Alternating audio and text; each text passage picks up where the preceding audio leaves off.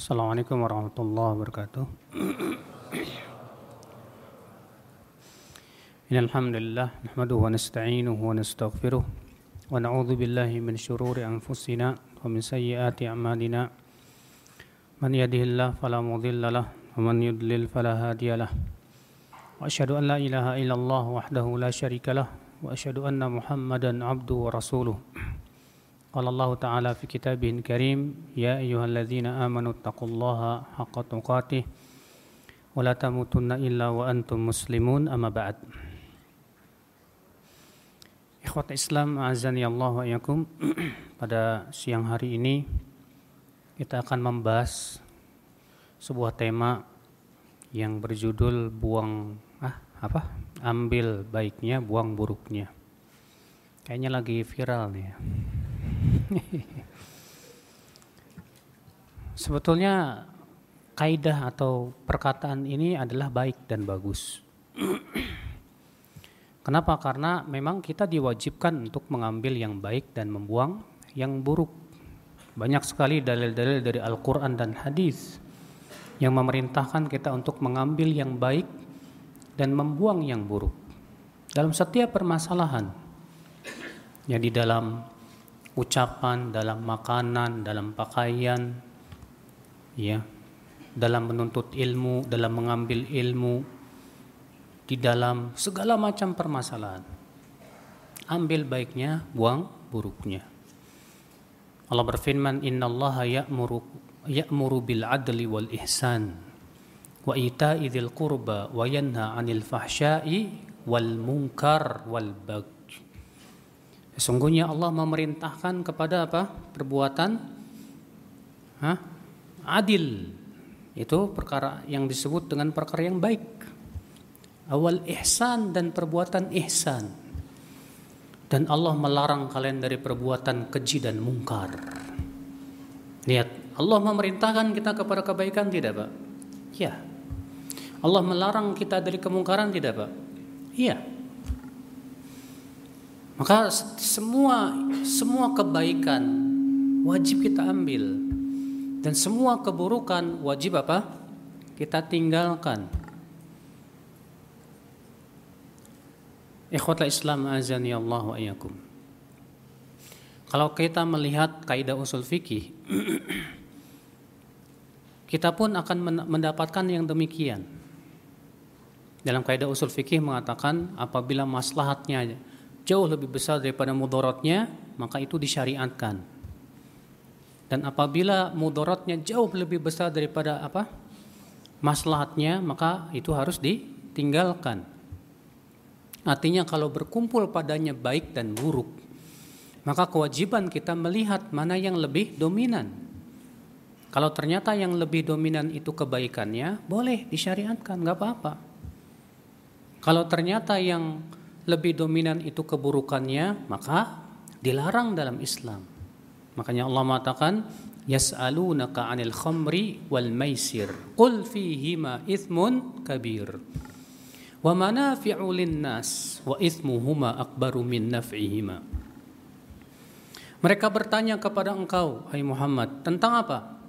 Tentang arak dan judi. Katakan, sesungguhnya di dalam arak dan judi itu ada dosa dan ada manfaat-manfaat untuk manusia. Lihat, ada baik, ada buruk. Lalu Allah mengatakan apa? Dan dosanya lebih baik, lebih besar daripada apa? Mudorotnya. Artinya buruknya lebih besar daripada kebaikannya. Sama dengan apa? Haram. Allah haramkan tidak arak, Pak. Allah haramkan. Allah haramkan judi tidak, Pak. Allah haramkan. Padahal arak ada manfaatnya nggak, Pak? Ada, tapi kita tidak boleh melihat dari satu sisi saja. Salah kalau ada orang melihat satu sisi saja. Ini kan ada manfaatnya. Iya betul manfaatnya ada. Tapi kan mudorotnya jauh lebih besar. Kalau ternyata mudorotnya jauh lebih besar, gak boleh kita lakukan. Pacaran ada manfaatnya nggak pak? Siapa yang pernah pacaran di sini? Ada manfaatnya bisa kenalan, Kan istilahnya orang yang suka pacaran gitu kan. Masa tiba-tiba ketemu kawin kenal kagak, tahu-tahu kawin. Ya kita harus kenalan dulu dong katanya gitu kan. Ya ada manfaatnya tapi dikit dibandingkan dengan apa? Mudaratnya. Orang pacaran lihat Pak, udah pasti jatuh kepada apa? Zina. Zina mata, zina hati, zina telinga. Orang pacaran udah pasti ya akan banyak melupakan Allah, lebih banyak mengingat siapa? Pengalaman ya. Iya. Yang mengerikannya lagi, cintanya itu sampai kepada derajat yang sangat tinggi. Kalau sudah sampai cintanya seperti mencintai Allah, udah syirik sudah. Allah batalkan. Allah mengatakan wa minan nasi may yattakhidhu min dunillahi andada yuhibbunahum ka hubbillah. Maka dari itulah saudaraku sekalian, kita di dalam masalah ini kalau berkumpul antara kebaikan dan keburukan jangan hanya sebatas melihat dari satu sisi tanpa melihat kepada sisi yang lainnya tentunya. Jadi saudaraku sekalian, ambil yang baik, buang yang buruk itu kaidah yang benar. Salah kalau ada orang yang mengatakan ambil yang baik, buang yang buruk, kaidah yang batil. Salah besar, Pak. Karena itu justru kaidah yang diperintahkan oleh Allah Subhanahu wa taala. Tapi ada tapinya. Ya. Tapinya apa? Untuk bisa memilah kebaikan dan keburukan nggak semua orang bisa masalahnya. Sekarang saya mau tanya, ini kajian kita berikutnya adalah yaitu parameter di dalam menilai kebaikan dan keburukan. Apa parameter kita? Saya yakin semua kita berkata, oh parameternya udah jelas kok Ustadz. Apa itu? Al-Quran dan hadis. Jadi kalau Al-Quran dan hadis udah jelas itu baik, bagus. Oke, semua kita setuju Pak. Bahwasanya parameter kebaikan itu Al-Quran dan hadis. Semua siapa yang mengatakan bahwasanya parameter kebaikan selain Quran dan hadis pasti batil. Semua orang akan menolak hal seperti itu, saudara-saudaraku sekalian.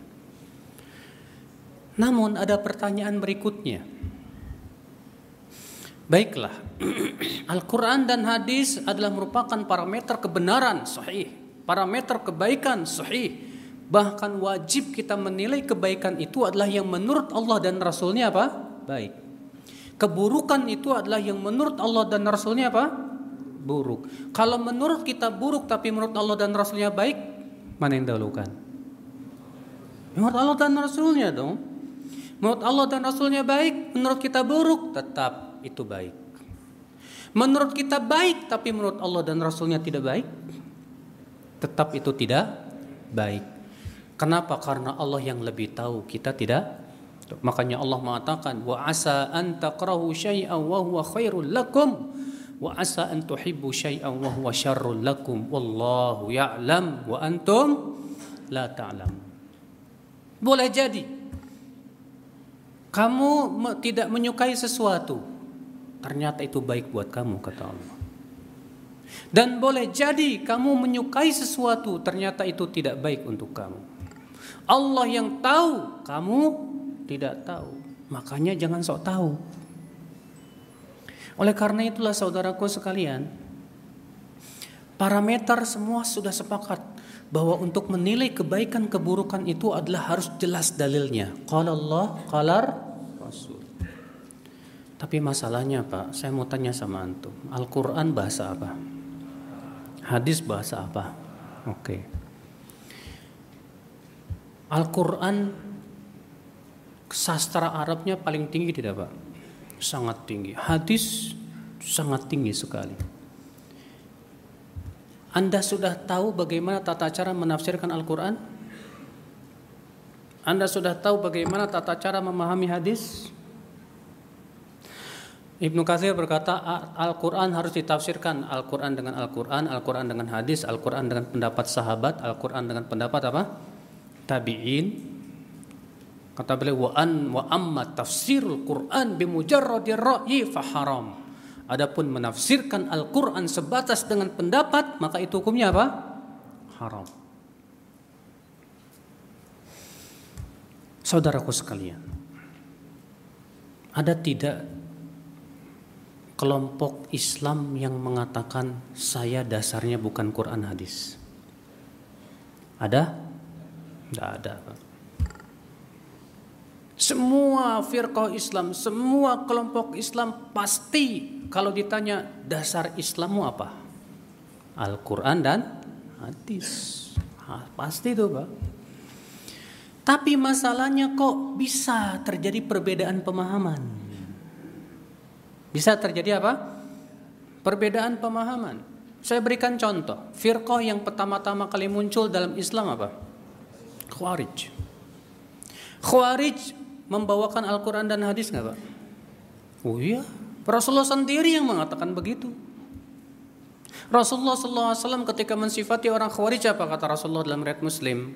Yaquluna min qawli khairil bariyah yaqra'una al-Qur'ana la yujawizu taraqiyahum yamrukuna minad-din kama yamruku sahmu minar ramiyah.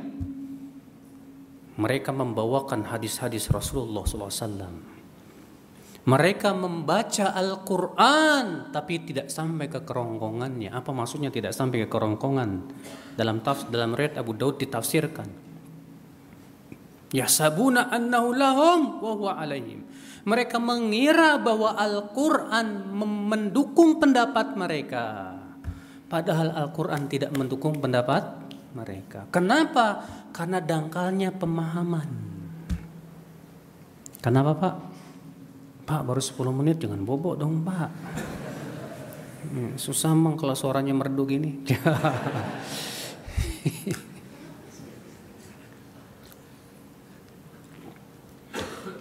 Ikhwatul Islam azan ya Allah ya.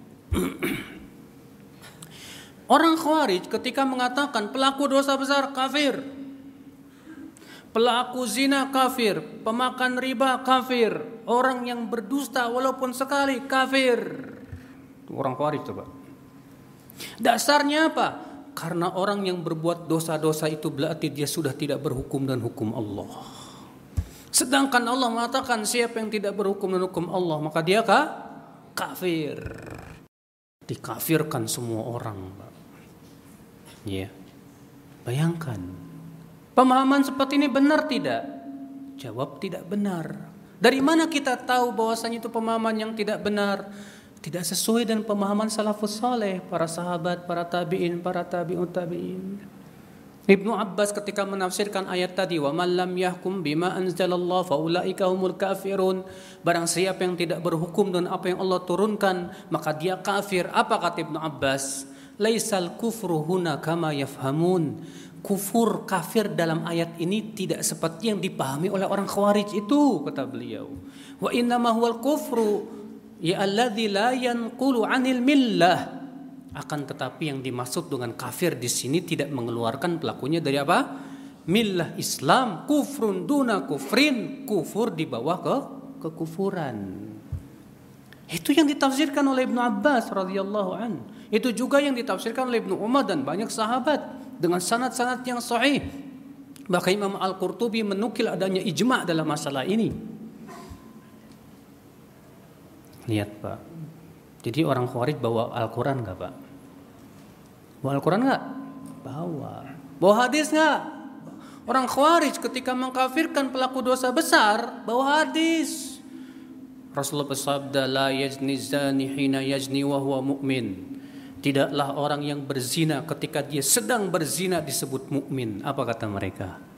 Kalau tidak disebut mukmin berarti kafir. Atas dasar hadis ini mereka mengatakan pelaku zina kafir, orang kafir halal darahnya. Boleh dibunuh, boleh diambil hartanya. Itu orang Khawarij itu, Pak. Mengerikan. Kebalikan orang Khawarij siapa? Murji'ah. Murji'ah mengatakan apa? Orang selama mengucapkan dua kalimat syahadat, imannya sempurna. Walaupun dia berzina, mencuri, berbuat syirik dan yang lainnya itu tidak mempengaruhi keimanan sama sekali. Bawa dalil, bawa. Nabi bersabda, ya, Man qala la ilaha illallah dakhala jannah. Siapa yang mengucapkan la ilaha illallah masuk surga. Wa in zana wa in sarak walaupun dia berzina dan mencuri. Tuh. Itu hadis menunjukkan bahwa keimanan dia tidak berpengaruh oleh zina dan mencuri. Bawa hadis, Pak. Tapi apakah pemahamannya benar? Jawab tidak benar. Karena hadis yang dibawakan oleh orang murjiah tidak bertabrakan dengan hadis yang dibawakan oleh orang khawarij. Ya. Yang dibawakan oleh orang khawarij tadi apa hadisnya? Tidaklah seseorang yang berzina di saat ia berzina disebut apa?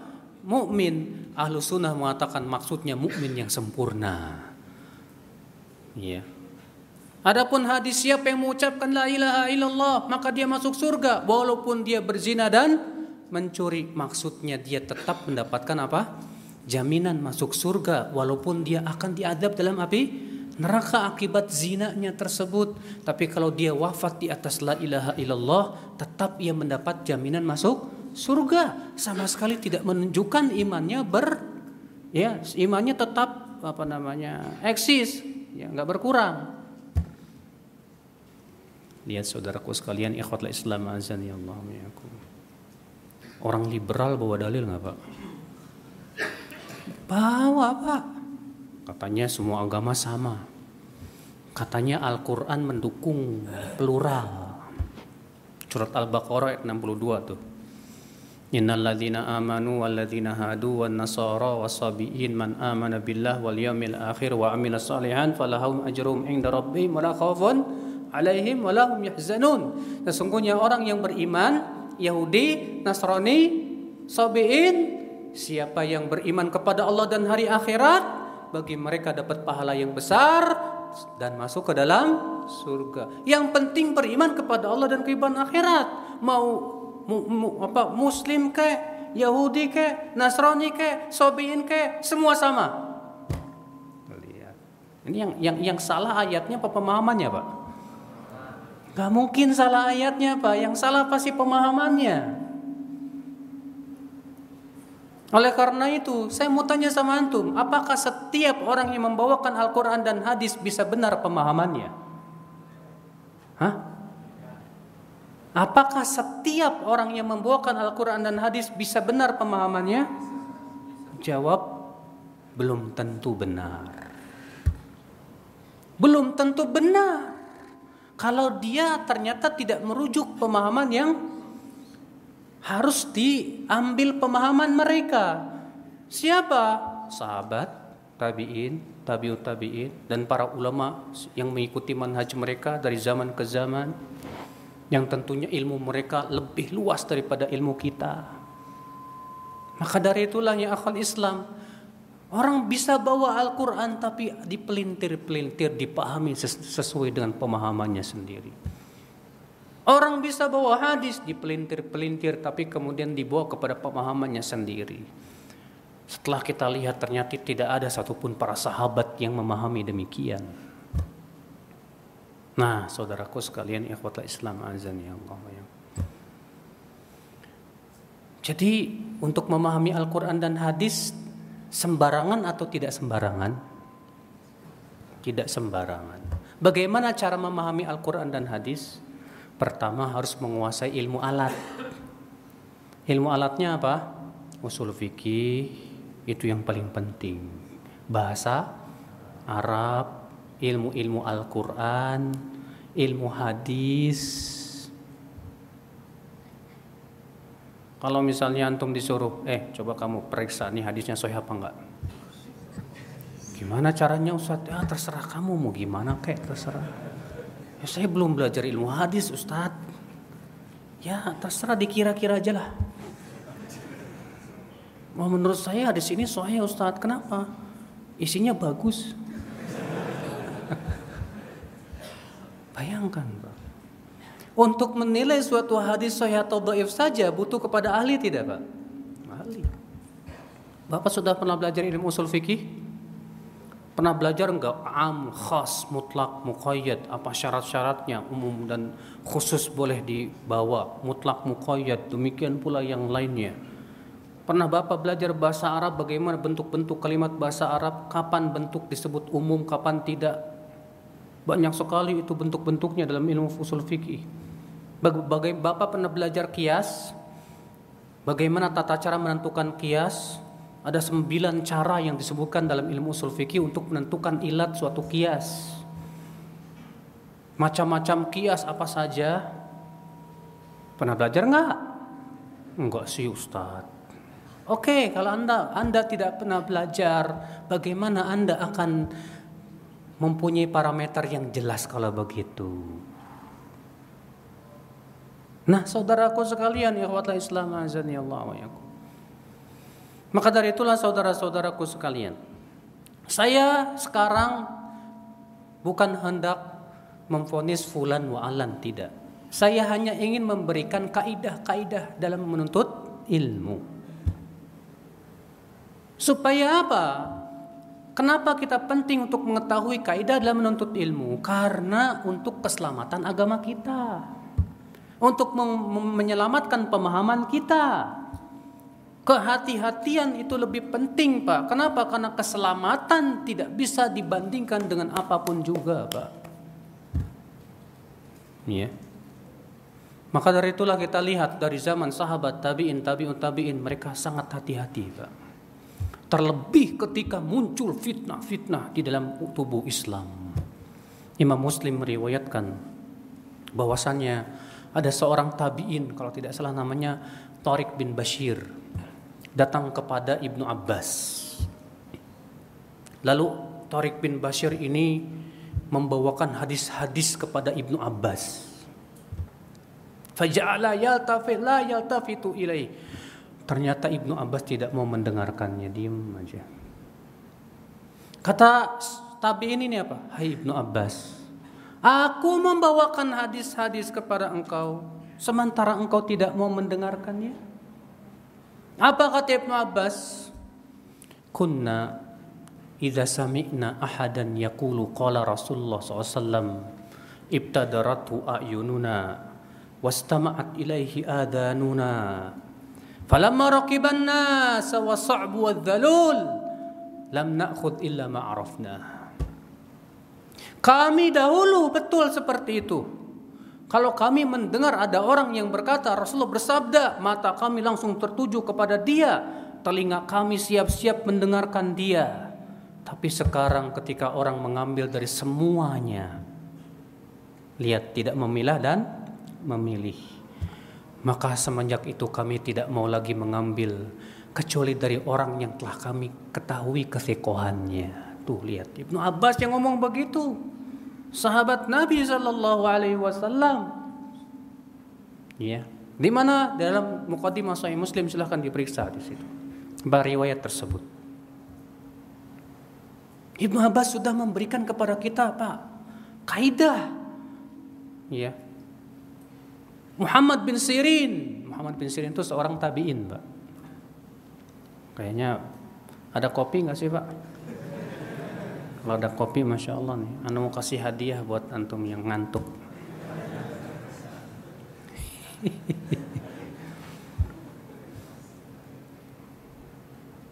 Muhammad bin Sirin sebagai madrasah Muslim dalam mukaddimah sahihnya berkata apa? Lam yakunu yas'aluna 'anil isnad. Falamma waqa'atil fitnah qulna sammu lana rijalakum فينظر فإن كان من أهل السنة فيقبل حديثه وإن كان من أهل البدع فلا يقبل حديثه mereka dahulu tidak pernah bertanya tentang sanad hadis. Sanad itu rantai perawi yang menyampaikan kepada apa? Hadis. Tapi ketika telah muncul fitnah, apa yang dimaksud dengan fitnah yaitu terbunuhnya Utsman bin Affan, munculnya Khawarij, munculnya Syiah yang mereka berusaha untuk membela kelompoknya masing-masing dengan cara membuat hadis-hadis. Ketika telah muncul fitnah kata Muhammad bin Sirin, maka kami mulailah berkata, sebutkan dari mana kamu mendapatkan hadis tersebut. Lalu kami periksa dia. Kalau dia ahlu sunnah, kami ambil. Kalau dia ahli bid'ah, kami tidak ambil. Tuh lihat Muhammad bin Sirin menceritakan ini tentang apa yang mereka lakukan di zaman siapa? Tabi'in. Di saat itu para sahabat masih hidup banyak, Pak. Karena Muhammad bin Sirin ini 30 sahabat Nabi Shallallahu alaihi wasallam. Ikhwata Islam azani Allah wa Abdullah bin Umar pernah mendengar Abdullah bin Umar? Siapa? Tabiin apa sahabat? Sahabat Nabi Shallallahu Alaihi Wasallam. Abdul anaknya Umar bin Khattab. Abdullah bin Umar bin Khattab. Beliau berkata apa? Memberikan wasiat kepada para penuntut ilmu. Kata beliau apa? Iya. Dinaka dinak innama huwa damuk wa lahmuk khudh anil ladzina istaqamu wa la anil ladzina malu. Agamamu jaga. Agamamu jaga. Ia adalah darah dan dagingmu. Ambil dari orang-orang yang lurus dan jangan kamu ambil dari orang yang menyimpang. Ibnu Umar yang mengatakan begitu, Pak. Abdullah bin Mubarak Demikian pula diriwayatkan dari Muhammad bin Sirin juga mengatakan dalam sebagian disebutkan dalam Sahih Muslim mukaddimahnya. Apa kata Abdullah bin Mubarak? Inna hadzal ilma dinun fanzuru amman ta'khuduna dinakum. Sesungguhnya ilmu ini adalah agamamu. Maka lihat oleh kamu dari siapa kamu melihat eh mengambil agamamu. Lihat oleh kamu dari siapa kamu mengambil agama? Lihat. Saudaraku sekalian. Jadi Pak, ini kaidah yang harus antum pahami nih Pak. Bahwa dalam menuntut ilmu nggak boleh sembarangan Pak. Saya mau tanya sama antum. Dalam masalah ilmu dunia kira-kira antum mau nggak ngambil sembarangan? Antum mau belajar komputer kepada orang yang kursus aja nggak lulus-lulus. Mau? Gak mau lah Ustaz. Oke. Antum mau belajar kedokteran kepada petani. Mau? Ya bukan faknya lah Ustaz. Antum mau belajar tentang sipil, ya, bagaimana menilai kekuatan bangunan kepada dokter. Dikasih suntikan, Pak. Istilahnya apa ya? Jaka sembung bogolok. Pernah dengar gak itu? Ya. Ikhwatul Islam azan Allah. Itu dalam ilmu dunia. Dalam ilmu dunia semua sepakat. Eh kamu kalau mencari ilmu dunia jangan sembarangan ya. Gak pernah ada dalam ilmu dunia orang berkata, eh saya mau ngambil ke siapa kayak terserah ambil baiknya buang buruknya. Ada? Gak mungkin pak. Semua sepakat dalam ilmu dunia harus ambil dari ahlinya. Mau belajar pertanian kepada ahli pertanian, mau belajar tentang masalah bangunan kepada ahli bangunan, mau belajar tentang masalah kedokteran kepada ahli kesehatan dan yang lainnya. Tapi kenapa dalam masalah agama kepada semua orang? Aneh saya, Pak. Apakah berarti setiap orang yang berbicara dalam masalah agama harus dibenarkan semuanya? Apakah setiap orang yang berbicara tentang masalah agama dia ahlinya? Belum tentu, Pak. Belum tentu. Di zaman sekarang banyak Pak dai-dai bahasa Arab aja nggak bisa Pak. Tapi udah ceramah, udah bahkan jadi selebritis. Bahasa Arab nggak bisa. Usul fikih nggak pernah belajar. Cuma pinter ceramah saja retorikanya bagus, ya bisa bikin orang tertawa, care dan yang lainnya olas diangkat oleh TV-TV nasional. Kenapa? Yang namanya TV nasional pasti kan pengen dapat apa pak? Hah? Istilahnya apa? Rating. Ya. Kalau ustadz yang kalau Allah, kalau Rasul, ini syirik, ini bid'ah, ini oh, nggak bakalan laris di TV nasional, nggak. Ini TV bid'ah, TV Wahabi nih.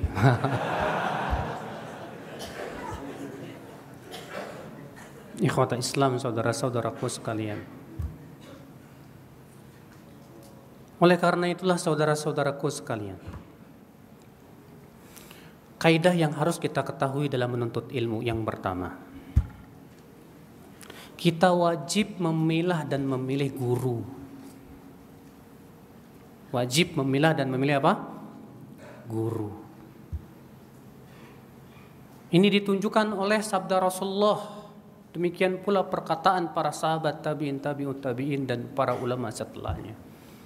Adapun sabda Rasulullah sallallahu alaihi wasallam dalam hadis yang dikeluarkan Ibnu Mubarak dalam kitab Az-Zuhd dan sanadnya sahih Rasulullah SAW sabda inna min ashratis sa'ah an yultamasal ilmu indal asawgir di antara tanda hari kiamat ilmu diambil dari al asawgir apa yang dimaksud dengan al asawgir ada dua penafsiran dari para ulama penafsiran pertama dari Abdullah bin Mubarak perawi hadis itu sendiri Kata beliau yang dimaksud al-asagir hum ahlul bidah. Mereka adalah ahli bidah. Sebagian ulama menafsirkan dan ini penafsiran yang dirojikan oleh Syekh Albani rahimahullah yang dimaksud dengan al-asagir itu orang-orang yang dangkal ilmunya walaupun usianya tua. Dua penafsiran ini tidak bertabrakan, Pak. Kenapa? Karena ahli bid'ah itu pasti dangkal ilmunya. Sebab kalau dia ilmunya dalam, dia tidak akan berbuat bid'ah. Kebid'ahan itu identik dengan ketidakfahaman tentang sunnah Rasul Sallallahu Alaihi Wasallam. Maka dari itulah hati-hati. Ini Rasulullah sudah mengabarkan kepada kita bahwa di antara tanda hari kiamat inna min asyrati sa'ah ilmu diambil dari siapa? Al-asawgir itu, Pak. Ini memberikan isyarat kepada kita yang pertama bahwa kita tidak boleh mengambil ilmu dari orang yang menyimpang. Yang kedua, masya Allah langsung hadir ini, hmm, mantap lah.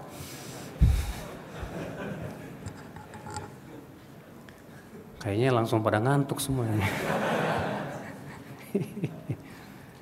Masya Allah, Alhamdulillah.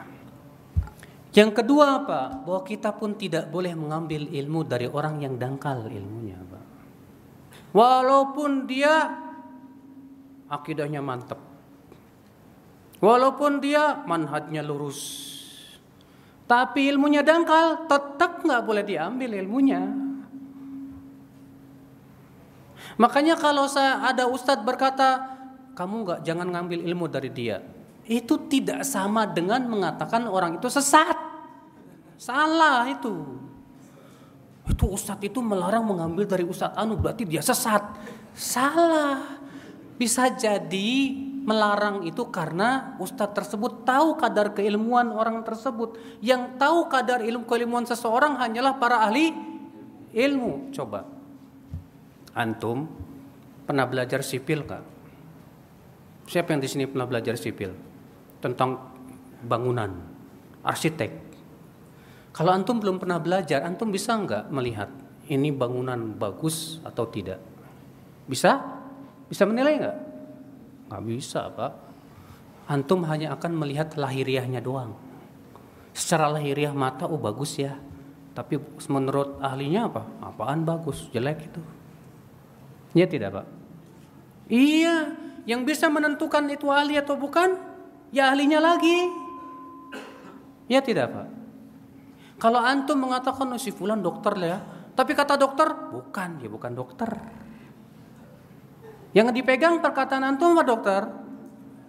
Ya dokter lah. Faham tidak Pak? Maka kalau ada seorang ustadz berkata, jangan kamu ambil ilmu dari dia. Apakah dia sesat? Bukan. Dia bukan ahlinya. Dia belum belajar bahasa Arab, dia belum pernah belajar ilmu usul fikih, tidak punya latar belakang ilmu yang jelas. Tapi bagaimana akidah dan manhajnya? Bagus, dia bagus. Cuman saya tidak rekomendasi. Jadi Pak, salah. Jadi jangan dipahami bahwa kalau ustadz misalnya melarang mengambil ilmu dari seorang tidak sem, tidak sama dengan apa? Belum tentu apa? Pelakunya sesat. Contoh lagi, Abu Zur'ah Ar-Razi berkata apa? La yukhaldul ilm an arba'ah. Tidak boleh diambil ilmu dari empat orang. Salah satunya sohafi. Siapa sahafi? Itu yang mengambil ilmu sebatas dari buku alias otodidak.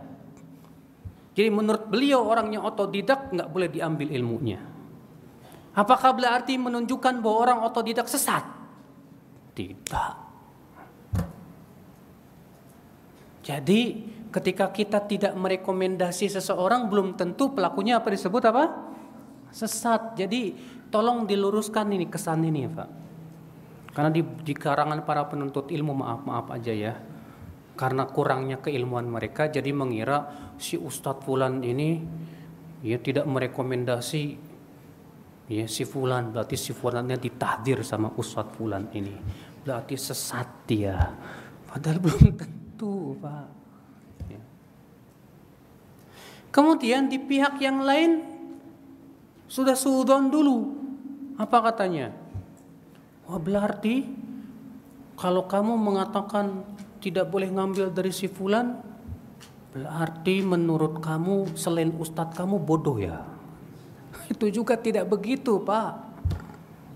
Iya.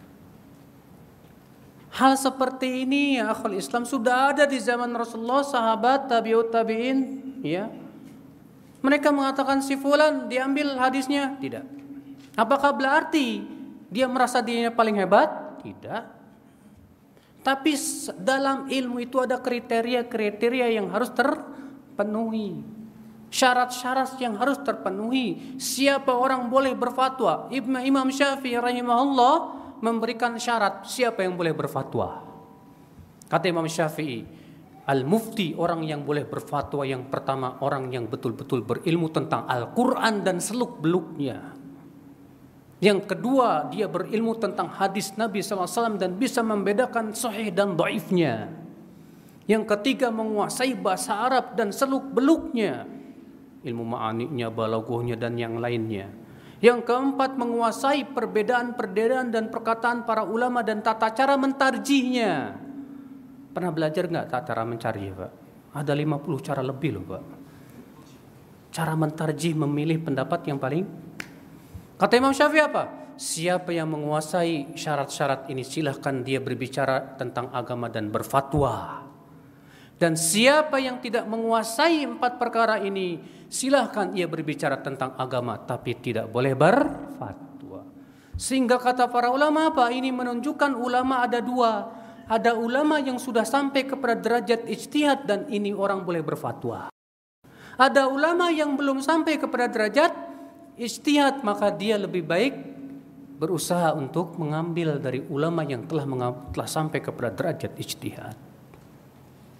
Saudara-saudaraku sekalian yang kuatlah Islam. Lihat, apakah Imam Syafi'i mengklaim bahwasanya berarti saya yang paling benar, kamu yang enggak? Ini masalah ilmiah, Pak. Ada syarat-syarat yang harus dipenuhi. Tidak boleh setiap orang berfatwa. Zaman sekarang semua orang berfatwa loh, Pak. Hatta penuntut ilmu yang baru menuntut ilmu kemarin juga berfatwa. Ya, yeah. saya sering mendapatkan di Facebook. Menurut saya ini baik. Wih. La ilaha illallah. Ini kan sudah berfatwa, Pak. Ada penuntut ilmu, Pak. Dia buka web website. Ya, gelarnya LC, langsung copas. Jadi dia ngambil dari website yang selain dimasukin ke website dia kan Pak. Bagus-bagus sih. Apa yang terjadi? Orang nganggap ini yang isinya ustadz. Akhirnya mulai dipanggil ustadz mau nanya dong. Mulailah dia menjawab pertanyaan. Padahal kata para ulama menjawab pertanyaan itu sama dengan berfatwa. Menjawab pertanyaan itu sama dengan apa? berfatwa. Kalau antum bukan ahli fatwa, kalaupun antum mau menjawab pertanyaan wajib dinisbatkan dari siapa Anda jawaban tersebut. Oh ya, saya tahu jawabannya. Menurut Syekh bin Baz atau Syekh ini atau ulama ini adalah begini begini begini begini. Allah alam itu yang saya ketahui. Titik selesai. Adapun berijtihad sendiri menurut saya, wish kamu siapa menurut saya? Apa yang kamu sudah kuasai saudaraku? Hati-hati kamu. Kamu bukan ahli ijtihad. Sudah berani mengatakan menurut apa? Saya. Kenapa kamu tidak nisbatkan kepada ulama fulan, ulama alan? Kewajiban orang yang belum sampai kepada derajat ijtihad dan belum paham tentang ilmu-ilmu alat, kewajiban dia lihat fatwa-fatwa ulama. Lihat mana yang paling menurut kita ini yang paling kuat, insya Allah ambil. Sebutkan dari mana antum mengambil apa? Jawaban tersebut dari si fulan dan yang lainnya. Itu adab saudaraku. Adab. Karena banyak maaf-maaf saja Pak. Sebagian para penuntut ilmu itu masuk dalam hadis al-mutasyabbi bima lam yu'tah kalabis fawbaizur. Orang yang merasa kenyang dengan apa yang belum yang tidak diberikan kepadanya seperti memakai pakaian dua pakaian apa? kedustaan. Dia jawab lalu ia tidak nisbatkan kepada ustadz atau ulama yang ia ambil pendapatnya. Seakan-akan itu jawaban dari dirinya sendiri. Biar dikira sama orang ilmunya mantap.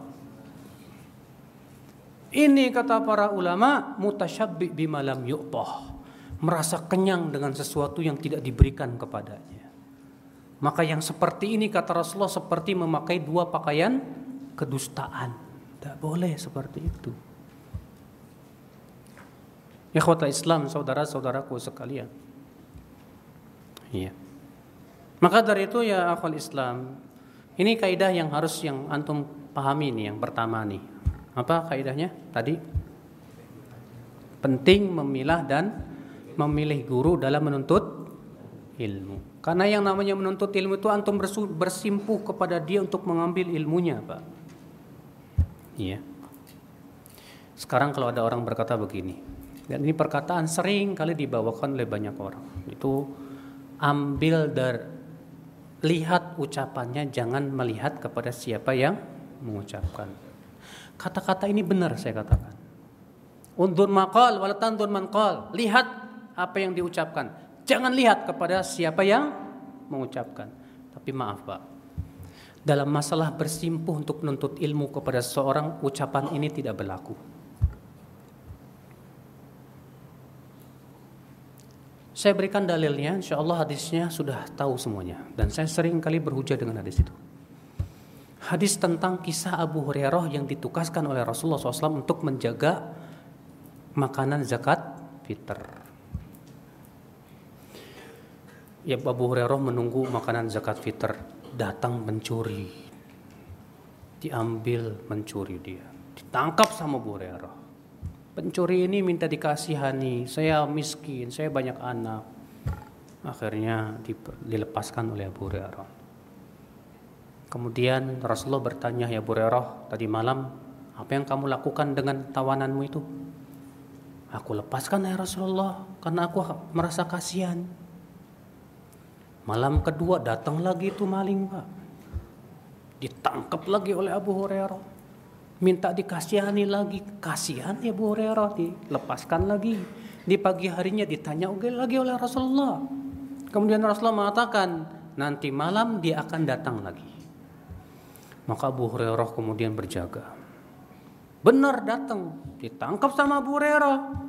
Kali ini ke Abu Hurairah tidak akan melepaskannya. Apa kata orang ini hai Abu Hurairah maukah aku ajarkan kamu suatu bacaan kalau kamu baca sebelum tidur kamu akan terhindar dari godaan setan sampai pagi hari. Kata Abu Hurairah, mau apa itu? Baca ayat kursi sebelum tidur. Kamu akan terlindung dari godaan setan sampai pagi hari. Abu Hurairah saking gembiranya dilepasin orang itu. Karena Abu Hurairah ini sangat semangat menuntut. Tapi Abu Hurairah merasa ragu nih bener apa enggak. Di pagi harinya Abu Hurairah nanya ke Rasulullah. Apa kata Rasulullah? Sodakoka wa huwa kadhub. Kali ini dia benar walaupun tukang dusta. Kata Abu Hurairah, kata Rasulullah apa? Abu Hurairah, kamu tahu tidak siapa yang tiga malam berturut-turut datang itu? Enggak ya Rasulullah. Kata Rasulullah apa? Itu setan. Setan memberikan ilmu kepada Abu Hurairah supaya terhindar dari godaan setan.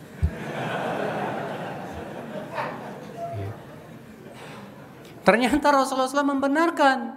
Kali ini dia benar. Walaupun tukang. Tapi apakah Rasulullah berkata kepada Abu Hurairah, Hai Abu Hurairah, silahkan kamu nuntut ilmu sama setan. Ada?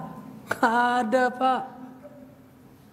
Kalau memang ucapannya benar, hatta setan yang ngomongnya kita terima.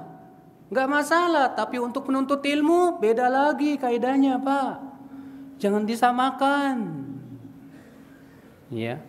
Untuk menuntut ilmu harus kepada ahlinya. Makanya kata para ulama, guru yang kita ambil ilmunya hendaknya memenuhi tiga kriteria. Kriteria yang pertama, dia betul-betul ahli di bidangnya. Dia menguasai ilmunya. Ya. Berkata Imam An-Nawawi dalam syarah Muqaddimah Syarah Muhadzab La yanbaghi li talibil ilmi an yatluba illa mimman kamulat ahliyatuh.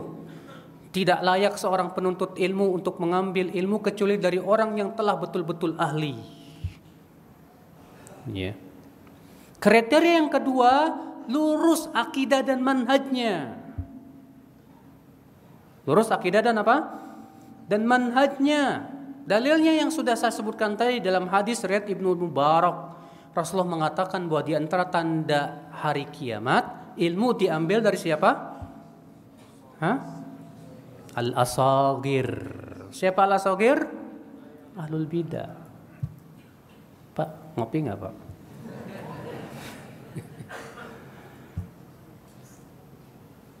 Yang ketiga ini syarat keutamaan saja. Apa itu kriteria yang bagus? Ya keutamaan? Apa itu? hendaknya ustadz yang kita ambil ilmunya bagus akhlaknya. Sehingga kita bisa mencontoh.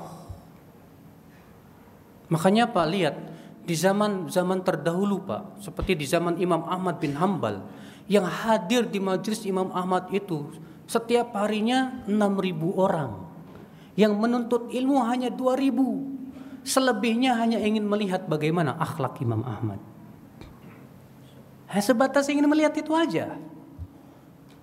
Kenapa? Sebab kalau murid biasanya tergantung gurunya. Kalau gurunya suka ngomongnya kebun binatang yang keluar, murid biasanya lebih pedas lagi. Soheh pak. Ya. Oleh karena itulah penting di sini. Nah tiga kriteria ini hendaknya kita betul-betul terpenuhi pak. Bukan sebatas dia lurus akidah dan manhajnya tapi juga keilmuannya memang mumpuni. Memang layak untuk diambil ilmunya. Ikhwata Islam azan ya Allah wa Nah, di sini saudara-saudaraku sekalian. Ya. Hendaknya kita perhatikan ini. Jadi, kaidah yang pertama wajib kita memilih dan memilah apa? Ustaz. Dan hendaknya guru yang kita ambil ilmunya ada tiga kriteria yang hendaknya terpenuhi. Yang pertama, betul-betul keilmuannya mumpuni. Yang kedua, lurus akidah dan manhajnya. Yang ketiga, bagus akhlaknya sehingga kita bisa menirunya. Walaupun demikian, Pak, kalau Bapak ingin mendapatkan guru yang tidak pernah ada kekurangannya, nggak bakalan dapat. Karena setiap guru pasti ada kekurangannya, Pak. Ada pasti. Ya, apalagi kalau bapak dekat sama dia, sering bergaul sama dia, pasti suatu ketika bapak akan mendapatkan apa? Sedikit kekurangan atau sebagian kekurangan yang ada pada dia.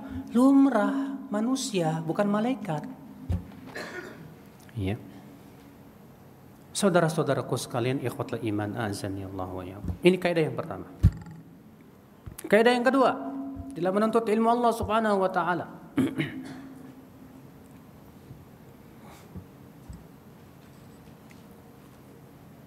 Yaitu hendaknya kita saudara-saudaraku sekalian ya di dalam menuntut ilmu mempunyai tahapan-tahapan. Pernah dengar nggak pak? Ada orang berkata begini, baligu ani walau ayat. Sampaikan dari dariku walaupun apa? Satu ayat. Dengan modal hadis ini ceramah ke mana-mana Pak. Ya. Akhirnya bukan ayat Al-Quran yang dibawakan, ayat Quran. Kita katakan akhi hadis ini harus dipahami dengan benar. Dalam hadis yang lain Rasulullah bersabda apa? Naddarallahu mra'an sami'a maqalati fawa'aha wa hafidhah wa addaha kama sami'a. Semoga Allah memberikan cahaya kepada wajah orang yang mendengarkan sabdaku. Ia memahaminya, lalu ia menghafalnya, lalu ia menyampaikannya. Taib, ayat ini berkata, sampaikan dari walaupun satu ayat. Maksudnya ayat yang sudah pertama kamu sudah pahami betul. Ini ayat makiyah apa madaniyah, apa sebab turunnya ayat ini, apa yang terkandung dalam ayat ini berupa hukum-hukum, bagaimana pendapat apa tafsir Quran dengan Quran? Dengan apa tafsiran Rasulnya juga bagaimana? Tafsiran para sahabat bagaimana? Bagaimana para ulama berbicara tentang ayat ini? Sudah berapa kitab tafsir kamu sudah baca itu? Ini enggak. Comot ayat pahami sendiri itu banyak pak. Maaf maaf aja pak ya. Di kalangan mahasiswa mahasiswa sering seperti itu pak. Iya. Ada mentoringnya coba kamu buka buka ayat ini ayat ini ayat ini. Oke. Menurut kamu pemahamannya apa? Ayat. Menurut kamu menurut kamu menurut kamu menurut kamu. Bayangin pak. Orang yang belum paham apa-apa disuruh nafsirin ayat sendiri. Apa itu nggak bahaya coba pak bahaya besar itu pak iya Alangkah yang lebih baik kalau pementornya itu bacakan kitab Siapa? Tafsir Ibnu? Bacakan aja biar mereka dengar bagaimana penafsiran ya yang disebutkan oleh para ulama di kitab-kitab mereka itu lebih selamat saudaraku sekalian. Maka dari itu ya akhwal Islam dalam menuntut ilmu kita harus tahu tahapannya. Yang pertama tadi mendengar. Kata Rasulullah apa? Semoga Allah memberikan cahaya kepada orang yang mendengarkan sabdaku. Berarti penuntut ilmu itu harus pinter ngedengar dulu pak, bukan pinter berkicau. Kalau kita di zaman sekarang enggak, pinter komentar dan enggak pinter mendengar. Sementara harusnya menuntut ilmu harus pinter apa? Mendengar dulu. Makanya kata Sofyan Atsauri awalul ilmi husnul insat Thummal istima' Awal ilmu itu adalah bagusnya diam dan mendengar. Iya. Rajin mendengar ilmu, mendengar ilmu, mencatat ilmu. Lalu kemudian memahaminya betul. Setiap hadis yang kita pahami apa hadis ini. Pertama hadis ini sahih apa tidak? Oh sudah sahih alhamdulillah. Bagaimana pensyarah para ulama tentang hadis ini? melihat bagaimana hadis ini dengan hadis yang lainnya dari sisi kaidah usul fikihnya bagaimana bentuk hadis ini apakah hadis ini bentuknya umum atau khusus apakah hadis ini mutlak atau muqayyad apakah hadis ini bagaimana bentuknya. Harus paham betul Pak itu. Setelah kita pelajari betul kita ingin tahu apa faidah-faidah hukum yang bisa kita petik dari hadis ini. Alhamdulillah kita catat baik-baik. Setelah kita pahami betul usahakan dihafal Walaupun menghafal itu kata para ulama bukan kewajiban sesuai dengan kemampuan saja. Yang terpenting adalah pahami dengan benar. Baru kemudian menyam, menyampaikan tapi yang disampaikan sebatas hadis itu saja. Sebatas ayat itu saja yang sudah kita pelajari. Lebih dari itu jangan kalau kita tidak pelajari saudaraku. Nah inilah saudara-saudaraku sekalian ikhwatul Islam. Ya. Jadi dalam menuntut ilmu itu harus seperti itu tahapannya, Pak. Yang kedua tahapan yang disebutkan oleh para ulama salaf terdahulu. Ya. Ibnu Abbas berkata apa? Ketika menafsirkan firman Allah Subhanahu wa taala, "Walakin kunu rabbaniyina bima kuntum tu'allimuna alkitab wa bima kuntum tadrusun." Akan tetapi jadilah kalian orang-orang yang rabbani, disebabkan apa yang kalian ajarkan dari Al-Quran dan apa yang kalian pelajari. Apa kata Ibnu Abbas ketika menafsirkan kata Rabbani? Rabbani huwa alladhi yurabbin nas min sigharil ilmi ila kibari. Rabbani itu yang mentarbiah manusia dari ilmu yang dasar sampai ilmu yang dalam. Ini memberikan kepada kita apa Pak? Sinyal bahwa kita dalam menuntut ilmu itu harus mulai dari dasar dulu. Ini kok nggak mau SD dulu langsung SMA gimana? Tidak bisa. Sekarang cara nuntut ilmu kita begitu nggak? Kita mulai dari dasar dulu. Masalah hadis dasarnya dulu kita pahami. Ya, banyak di antara kita maaf ya, menuntut ilmunya rajin, tapi sayang nggak pernah nyatet cuma jiping pak ngaji nguping udah jiping jadi jirok ngaji ngorok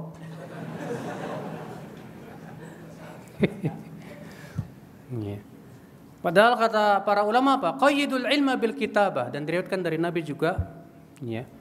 Bahwa Nabi bersabda begitu. Ikatlah ilmu dengan apa? Tulisan. Dicatat baik-baik. Catat baik-baik. Karena kita nggak kayak Imam Bukhari masalahnya Pak. Kalau Imam Bukhari mantep. Beliau pernah ya. Beliau duduk di majelis taklim hadis ngambil hadis. Gak, gak bawa kitab, gak bawa buku. Dengar. Setelah dua bulan rupanya yang lain agak risih melihat Imam Bukhari.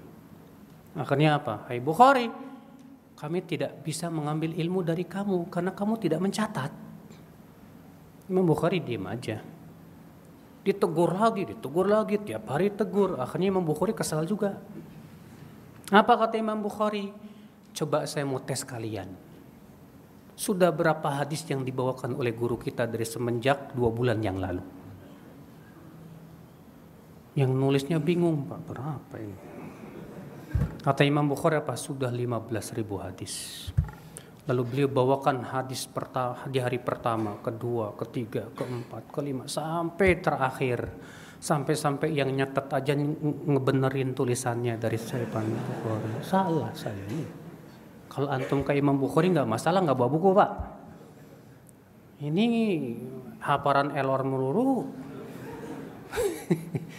Gimana coba? Ya, kajian kitab itu dahulukan dulu deh Kajian kitab itu seperti membangun rumah, Pak. Dasar, membangun dasar, tahu nggak, Pak? Kajian kitab fikih berarti dasar, ya. Buku fikih yang dasar dulu kita pelajari. Sampai kita kuasai betul. Kalau bisa dihafal, hafalkan. Setelah dasarnya kita kuasai, alhamdulillah naik lagi kepada apa? Yang lebih tinggi dari itu. Demikian terus itu lebih membentuk ilmu, Pak. Dari sebatas datang hadir di tablik akbar sana, tablik akbar sini. Tablik akbar bagus nggak masalah. Tapi itu kurang membentuk Pak. Yang betul-betul membentuk itu kajian kitab. Tapi sayang ya banyak ikhwan itu lebih semangat tablik akbar daripada apa? Kajian kitab. Buktinya kalau kajian kitab sedikit yang hadir. Kalau tablik akbar Apalagi ustadznya Masya Allah. Wah.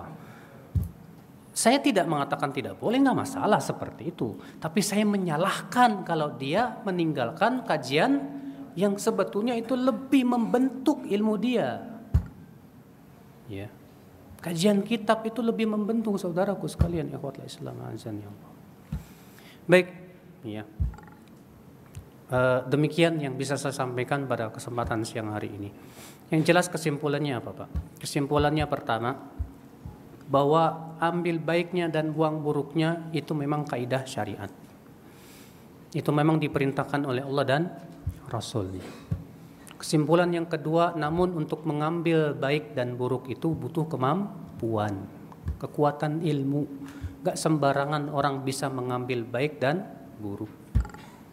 Yang ketiga bahwa parameter ilmu itu adalah parameter untuk menilai kebaikan dan keburukan itu Al-Qur'an dan hadis. Yang keempat, tapi untuk memahami Al-Qur'an dan hadis pun membutuhkan keil keilmuan yang dalam, tidak sembarangan. Ya, kesimpulan yang kelima bahwa orang-orang firqah yang sesat pun berhujah dengan Al-Qur'an dan hadis tapi mereka memahaminya tidak sesuai dengan pemahaman salaful ummah dari kalangan sahabat tabi'in tabi'un tabi'in. Kesimpulan yang keenam bahwa kita wajib menuntut ilmu kepada orang yang memenuhi tiga kriteria atau dua kriteria yang pertama. Yang pertama apa? Mumpuni ilmunya. Kuat keilmuannya. Kedua apa?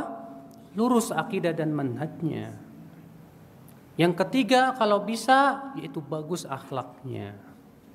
Kalau ternyata akhlaknya kurang bagus tapi ilmunya mantep banget, kita tidak bisa mendapatkan ilmu kecuali dia yang menguasainya nggak masalah. Asal jangan ditiru akhlaknya. Ya. Kemudian saudaraku sekalian, ya, kesimpulan yang ketujuh bahwasanya mengam lihat ucapannya, jangan lihat kepada siapa yang mengucapkannya ini hanya berlaku dalam bab menerima nasihat. Adapun dalam bersimpuh menuntut ilmu tidak berlaku. Iya. Maka itulah kesimpulan-kesimpulan yang mudah-mudahan ini bermanfaat buat kita semuanya saudara-saudaraku sekalian. Jadi dari itulah ya antum kalau memberikan komentar di Facebook jangan antum katakan soalnya saya pernah melihat seorang ikhwan berkata begini, ambil baiknya, buang buruknya ini kaidah batil. Kok kaidah batil? Itu bukan kaidah batil, benar itu. Cuman masalahnya disalahgunakan. Ya, penyalahgunaan kaidah ini bahaya, Pak. Ya. Harus kita lihat dulu bagaimana menggunakan kaidah tersebut. Tidak sembarangan, saudaraku sekalian. Ya, ketika Anda berkata, ambil baiknya, buang buruknya. Apa parameter Anda? Kalau dikatakan, oh parameter saya Al-Quran dan Sunnah, pertanyaan kedua, apa kemampuan Anda untuk memahami Al-Quran dan Sunnah? Apakah Anda sudah belajar bahasa Arab? Apakah Anda sudah memahami pemahaman salaful ummah? Apakah Anda sudah belajar akidah al-sunnah wal jamaah dari A sampai B, eh, sampai Z?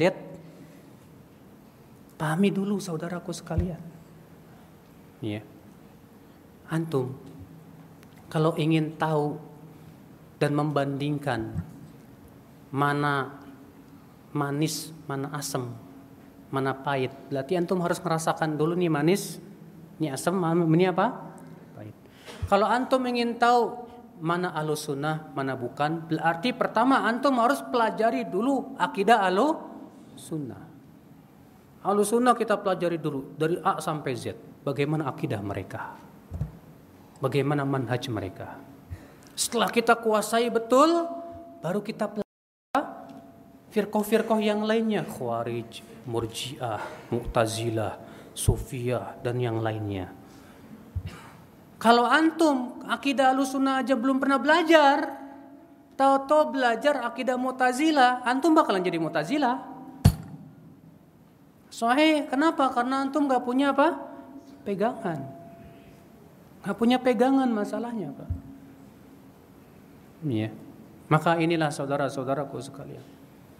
Nah, di sini semoga yang saya sampaikan bermanfaat Bapak sekalian buat saya pribadi dan buat kita semuanya.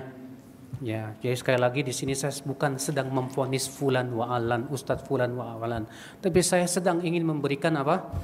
Kaidah-kaidah bagaimana kita mengambil il ilmu. Allah alam. Ada yang mau nanya enggak? Kalau nggak ada saya langsung pulang. Oh, ada, masya Allah. Ini kopinya wangi banget pak, masya Allah.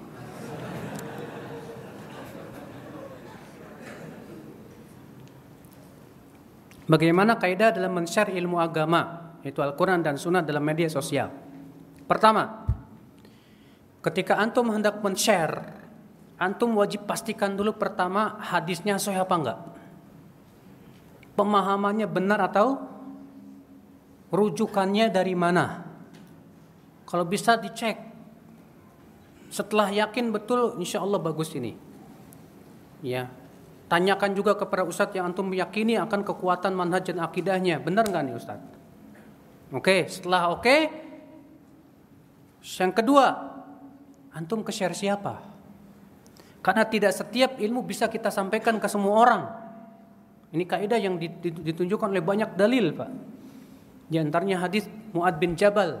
Rasulullah bersabda kepada Muad bin Jabal, "Hai Muad, ya. Tahukah kamu hak Allah atas hambanya dan hak hamba atas Allah?" Kata Muad, "Tahu." Apa enggak tahu ya Rasulullah? Allah dan Rasulnya lebih tahu. Kata Rasulullah, hak Allah atas hambanya hendaklah mereka beribadah kepada Allah saja dan tidak mempersekutukan Allah. Dan hak Allah atas hambanya Allah tidak akan mengadab orang yang tidak mempersekutukan Allah sedikit pun juga. Apa kata Mu'ad bin Jabal? Ya Rasulullah, afala ubashiru bihin nas? Wah Rasulullah ini kabar gembira. Boleh nggak saya sampaikan ke orang? Apa kata Rasulullah? La, jangan. Idan yattakilu khawatir mereka hanya mengandalkan la ilaha illallah. Tidak mau beramal. Kenapa Rasulullah melarang Muad menyampaikan ini? Pada ini ilmu bukan pak? Ilmu dilarang sama Rasulullah khawatir orang salah faham.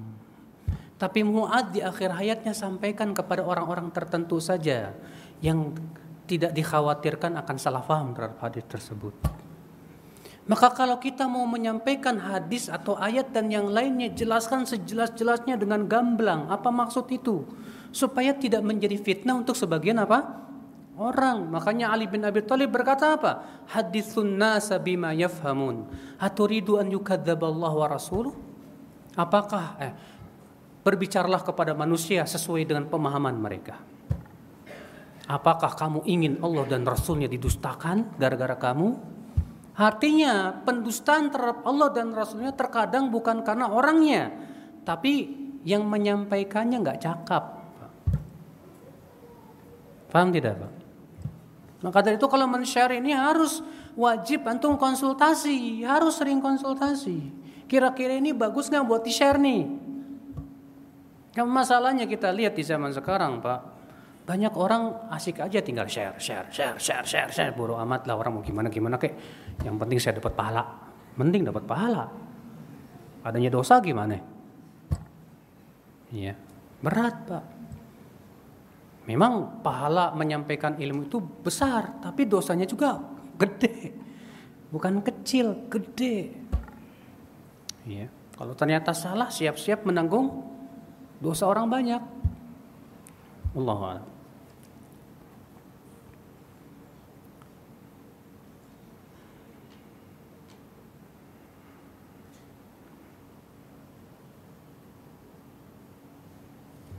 Pertanyaan yang tidak sesuai dengan ini saya akhirkan saja ya. Kalau ada waktu itu juga.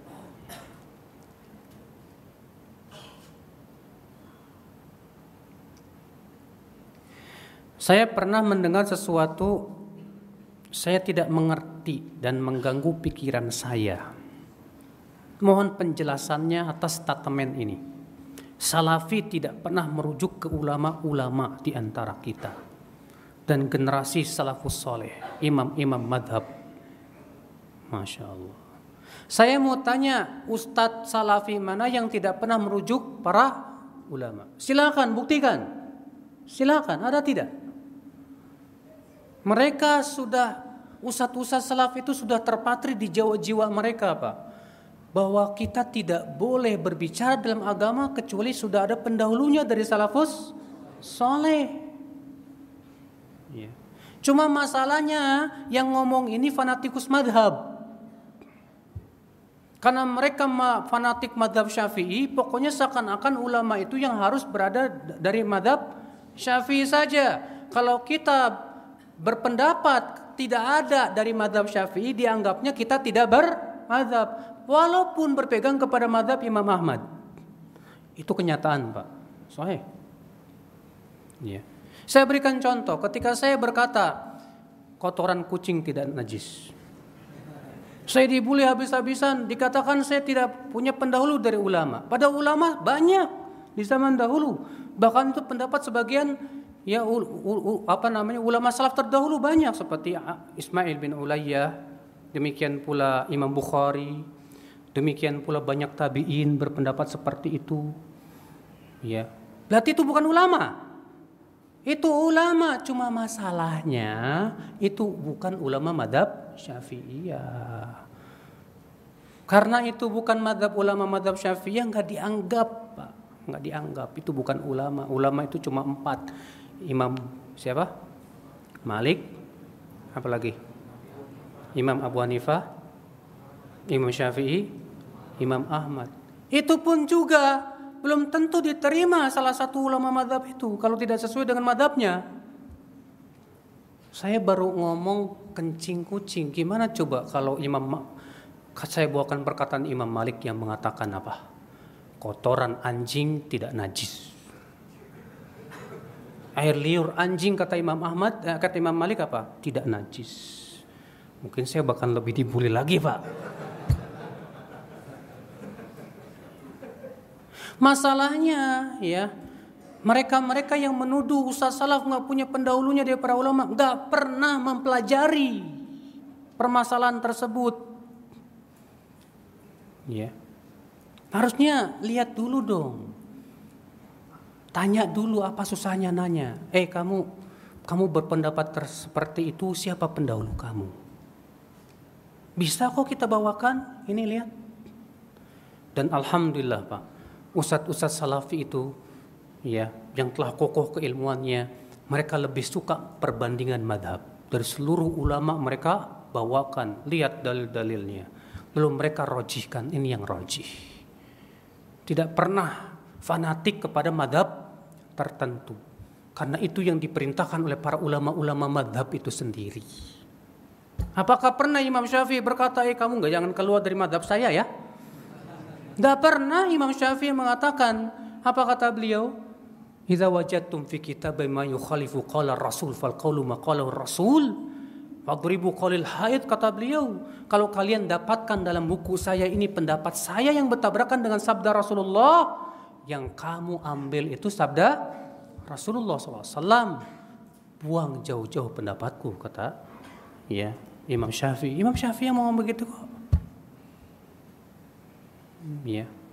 Ikhwata Islam azan ya Allah ya. Itulah orang kalau sudah benci Pak. Ya, Akhirnya apa?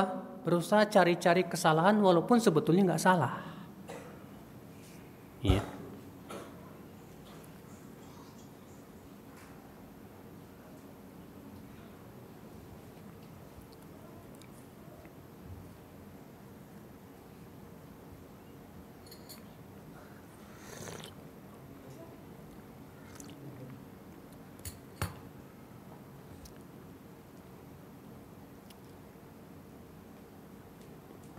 Orang tua saya berpikir bahwa riba itu bukan suatu dosa. Karena dari dulu juga nggak ada hukum haramnya di Indonesia. Nggak tahu nih orang tuanya. Inilah kesalahan Pak ya. Orang-orang terkadang nih orang nggak tahu itu ya. Ketika nggak pernah mendengar ada yang mengharamkan dari orang-orang tuanya, langsung punya kesimpulan apa? Gak apa-apa Ya. Orang nenek-nenek moyang kita dulu juga nggak ada yang ngomong begitu. Ya. Akhirnya apa coba? Kita itu harus ambil orang-orang sepuh-sepuh kita. Mereka lebih banyak makan garam. Padahal hadis ayat riba banyak banget fatwa ulama. Jangan tanya sudah. Cuman karena kebodohan. Sudah gitu bodoh, merasa dirinya nggak bodoh. Yang susah itu Pak, orang bodoh tapi merasa dirinya nggak bodoh. Untuk dapat nasihat, ampun susah banget Pak. Apalagi ditambah lagi dengan hawa nafsu, ya, mengikuti hawa nafsu.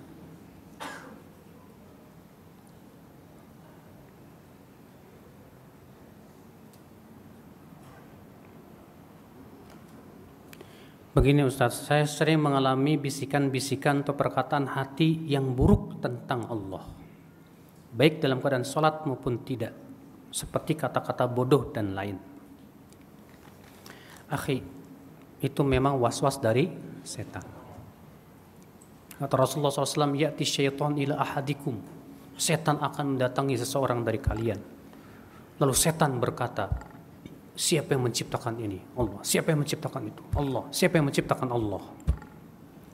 Kata Rasulullah, kalau sampai seperti itu, segera berhenti. dan ucapkan amantu billah, aku beriman kepada Allah.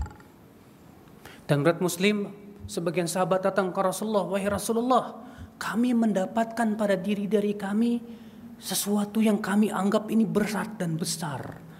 Yang apabila kami jatuh dari gunung itu lebih ringan bagi kami daripada bisikan-bisikan was-was yang ada di hati kami itu ya Rasulullah. Apa kata Rasulullah? Awajatum dalik kalian mendapatkan itu di hati kalian. Maksudnya kalian mendapatkan pengingkaran itu di hati kalian? Kata mereka benar ya Rasulullah. Kata Rasulullah, iman. Itu menunjukkan imanmu masih bersih.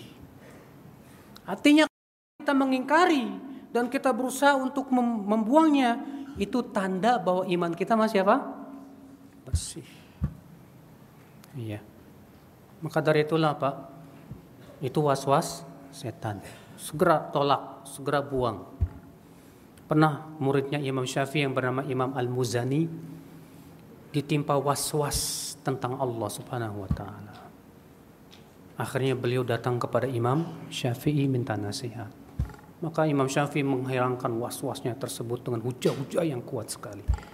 Nah, terkadang kita penting juga nanya kepada siapa? Ahlul ilm. Kalau ada was-was seperti itu.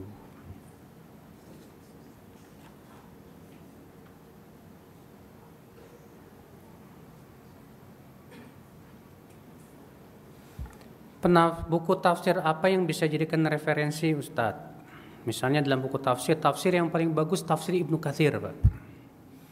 Ada lagi buku Sahih Tafsir Ibnu Kathir yang dituliskan oleh Dar Ibnu Kathir. Ya, bagus itu untuk tafsir ya. Kalau untuk hadis, ya bisa antum rujuk pegangan Sahih Bukhari dan Muslim dan syarahnya banyak juga di dalam masalah fikih ya banyak ya di antaranya kitab Syekh Fauzan Al-Murakhas Al-Fiqhi dan yang lainnya Nah, cuman masalahnya Pak, usahakan kalau belajar kitab-kitab seperti yang berat seperti itu duduk di majelis ta'lim. Diasuh oleh ustadz yang betul-betul kuat gitu. Itu yang lebih bagus supaya lebih selamat pemahaman kita. Kaum Khawarij saat ini masih ada? Masih, Pak. Ya. Masih orang yang mengkafirkan, orang yang melakukan dosa besar, ada zaman sekarang? Ada, Pak. Itu ISIS. Menurut ISIS, orang yang melakukan dosa besar kafir itu. Orang yang berzina, kafir, hal darahnya. Di Indonesia, kalau ada orang berkata begini, siapa yang tidak berhukum dan hukum Allah, maka dia kafir secara mutlak. Ini khawarij. Karena orang yang melakukan dosa besar dia ber, berhukum dan hukum selain Allah. Berarti masuk dia kafir itu. Iya, hati-hati Pak. Pemahaman seperti ini hati-hati sekali. Jangan sampai kita terpengaruh karena Rasulullah mensifati orang khawarij itu anjingnya neraka. Bahkan kata Rasulullah seburuk-buruk orang yang dibunuh adalah orang khawarij. Dan sebaik-baik orang yang terbunuh adalah yang dibunuh oleh orang Khawarij. Sampai begitu Rasulullah Wasallam. Ya. Bagaimana mereka berkahan ilmu sebagaimana berkahnya ilmu kaum salaf terdahulu, maka jadilah kita seperti salaf terdahulu. Yang pertama berusaha mengamalkan apa? Ilmu. Ya.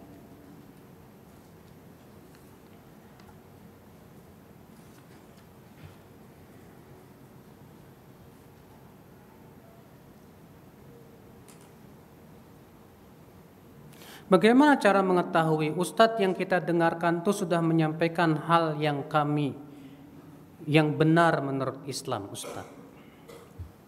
Pertanyaan ini saja menunjukkan antum nggak berhak untuk mengatakan baik, ambil baiknya, buang buruk. Pertanyaan ini aja udah kelihatan, mbak. Bagaimana bisa mengetahui ustadz itu berkata benar atau tidak? Berarti pertanyaan ini menunjukkan bahwa kemampuan kita masih lemah. Oke, bagaimana caranya dong? Caranya Pak, antum harus berusaha bersungguh-sungguh mencari apa? Referensi, bertanya kepada yang lebih alim dan yang lainnya. Ya. Makanya antum kalau menuntut ilmu itu jangan cukupkan pada satu ustadz. Salah. Karena maaf maaf aja pak, maaf banget. Sebagian penuntut ilmu tuh kalau sudah ngefans sama ustadz, udah tuh ustadz udah kayak nabi tuh pak. Bener. Pokoknya semua yang diucapkan oleh ustadz itu kayaknya nggak mungkin salah deh. Kalau ada yang mengkritik ustadz itu, wah kurang ajar ini. Ya, Walaupun ustadz itu di atas kesalahan. Ini subhanallah bukan ajaran Islam. Islam tidak pernah mengajarkan begitu. Anda boleh senang sama ustadz, tapi jangan sampai Anda gulu berlebih lebihan. Gak boleh. Makanya seorang penuntut ilmu itu ya, jangan sampai gulu kepada seseorang, jangan. Lihat, kata sebagian ulama kalau kamu ingin tahu kesalahan guru, mau berguru sama guru yang lain. Sehingga ketika kita lihat, oh ini masya Allah guru pendapat fulan mengatakan begini begini begini, pendapat fulan mengatakan begini begini begini. Kita lihat hujah dan dalilnya. Oh ternyata kuat ya hujah ini ini, yang ini lemah hujahnya nggak punya dalil. Tapi kalau orang sudah fanatik ngefan duluan apa coba? Ah kamu merasa paling benar sendiri loh. Ya. Ini biasanya diucapkan oleh orang bodoh, Pak. Ulama terdahulu mana ada yang ngomong begitu? Pernah nggak Imam Syafi'i mengatakan kepada yang lainnya, eh kamu merasa paling benar sendiri loh? Gak pernah. Mereka berhujah, hujah, dalil. Mana hujahmu? Mana dalilmu? Pernah Imam Syafi'i bertemu dengan Imam Ahmad. Hai Ahmad, aku mendengar engkau mengatakan bahwa orang yang meninggalkan sholat walaupun sekali murtad dari agama Islam. Betul kata Imam Ahmad. Apa kata Imam Syafi'i? Mana dalilmu? Mana hujahmu? Imam Ahmad membawakan hujah. Imam Syafi'i membantah. Demikian. Ilmiah kan? Untuk mencari apa? Kebenaran. Kalau kita belum apa-apa udah merasa paling benar sendiri loh. Kalau seperti ini menutup pintu apa? Ilmiah, Pak. Akhirnya apa? Semua orang yang bicara tentang agama dianggap apa? Merasa paling benar sendiri. Ini kaidah dari mana coba kata-kata seperti itu? Ada nggak orang di dunia ini yang mengatakan merasa paling sesat sendiri? Ada? Ada nggak? Fir'aun aja nggak merasa dirinya sesat. Allah mengatakan dalam surat Ghafir, "Qala Fir'aunu ma urikum illa ma ara wa ma ahdikum illa sabila rasyad." Berkata Fir'aun, "Aku tidak memandang untuk kalian kecuali yang aku pandang baik." dan aku tidak membimbing kalian kecuali kepada jalan kebenaran. Ini yang ngomong Firaun, Pak. Tapi Pak, ya, kewajiban kita adalah untuk sungguh-sungguh. Ketika kita dihadapkan pada perselisihan, perselisihan itu ujian loh, Pak. Dengan adanya perselisihan Allah ingin pilah dan pilih. Siapa yang memang penuntut ilmu, siapa yang pengikut hawa nafsu. Makanya ini hikmah adanya perselisihan. Dengan adanya perselisihan akan terlihat siapa yang matang ilmunya, siapa yang nggak matang ilmunya, siapa yang dangkal ilmunya, akhirnya apa? Terseret di dalam syubuhat. Siapa yang kokoh keilmuannya, tahu kaidahnya. Maka dari itu kalau antum mendapatkan ada perselisihan, Jangan mundur, tapi kewajiban kita menggali dan menggali. Buang dulu fanatisme di hati kita. Kemudian kita pelajari secara ilmiah apa hujahnya dan dalil-dalilnya. Setelah kita ketahui ini hujahnya kuat, ini batil, ya sudah ambil yang kuat. Bismillah. Ya. Allah alam segera cukup sampai di sini. Mohon maaf ini pertanyaannya banyak banget ya, nggak bisa dijawab semuanya. Billahi taufik subhanakallah bihamdik syahadu an la ilaha illa anta astaghfiruka wa atubu. Wassalamualaikum warahmatullahi wabarakatuh.